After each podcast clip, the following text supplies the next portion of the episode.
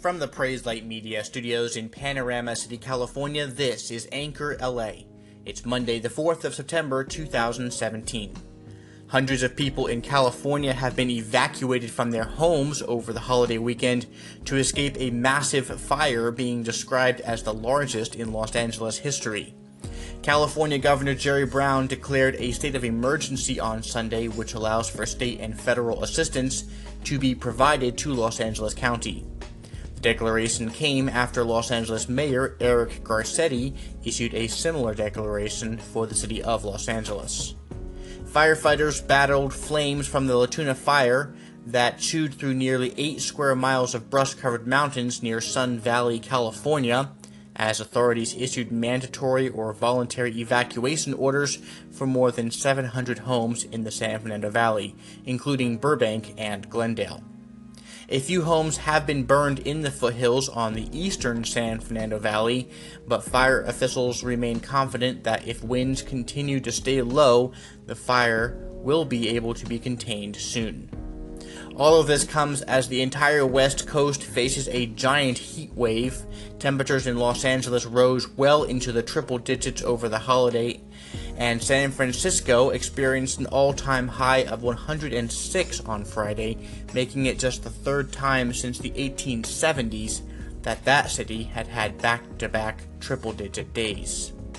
The region was so hot that officials in San Francisco, with the Bay Area Rapid Transit System, ordered trains to slow down on rails that were exposed to sunlight, expecting that the heat would expand and possibly sift the metal track and in the Pacific Northwest, high temperatures and a lack of rain this summer have dried out vegetation and caused several fires in the region, making for hot, dry, smoky days across Oregon and Washington over the holiday weekend.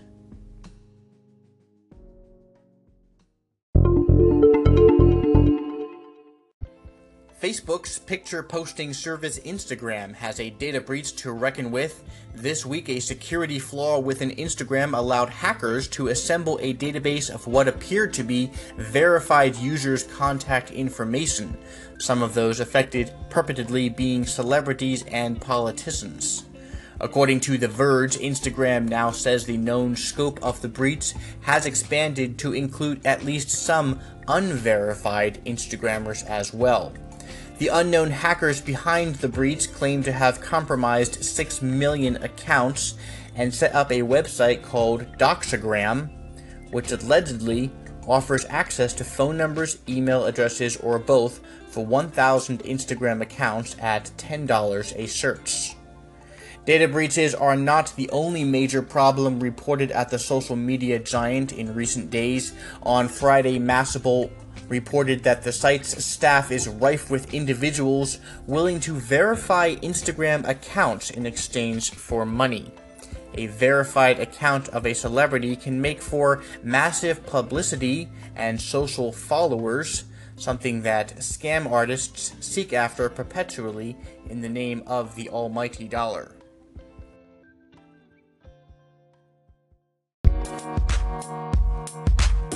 Well,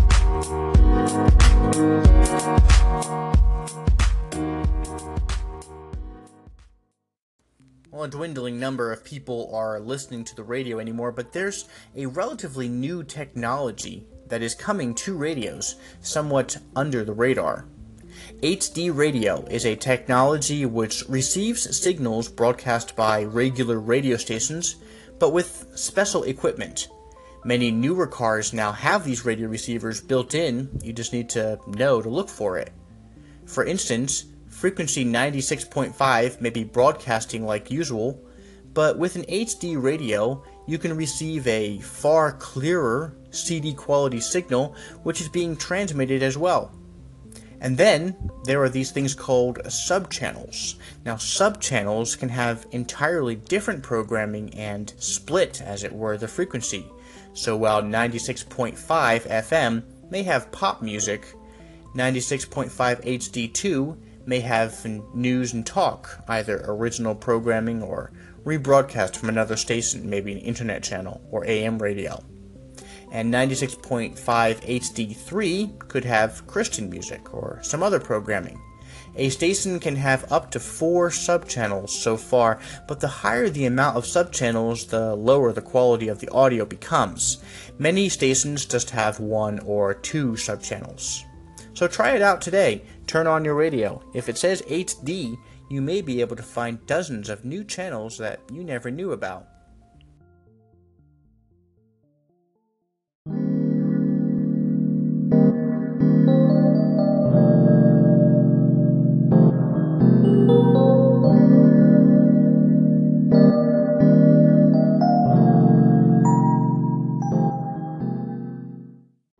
Today's challenge was inspired by the message delivered at Christ Bible Church in North Hills, California on September 3rd.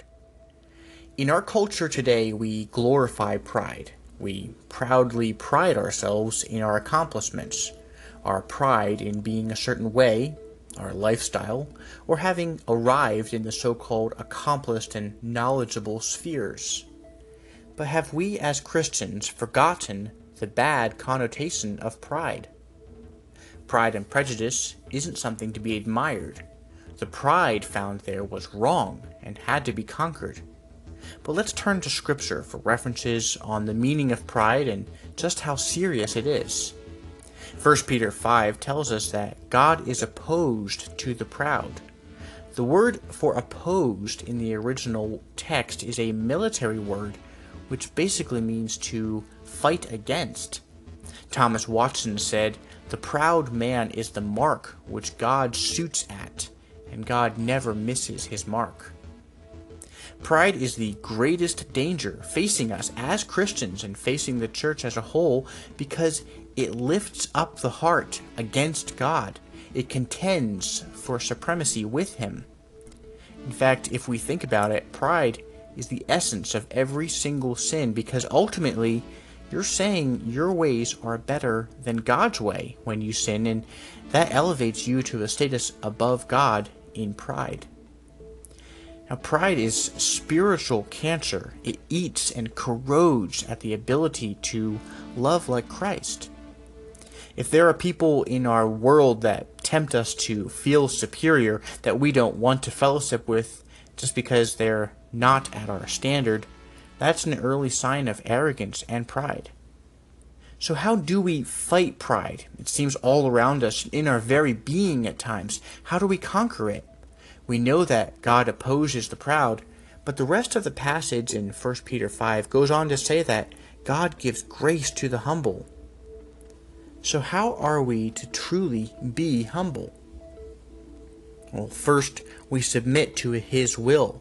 Remember, what do we even have that we haven't been given by God?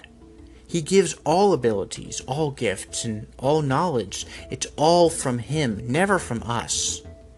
Humility is being wonderfully unimpressed by yourself. The cross of Christ, His Word, His love, following Him, undermines our own self righteousness and brings about humility, the lowering of self, and the elevation of Christ. Lay down your pride and take up Christ, who bestows grace on true humbleness.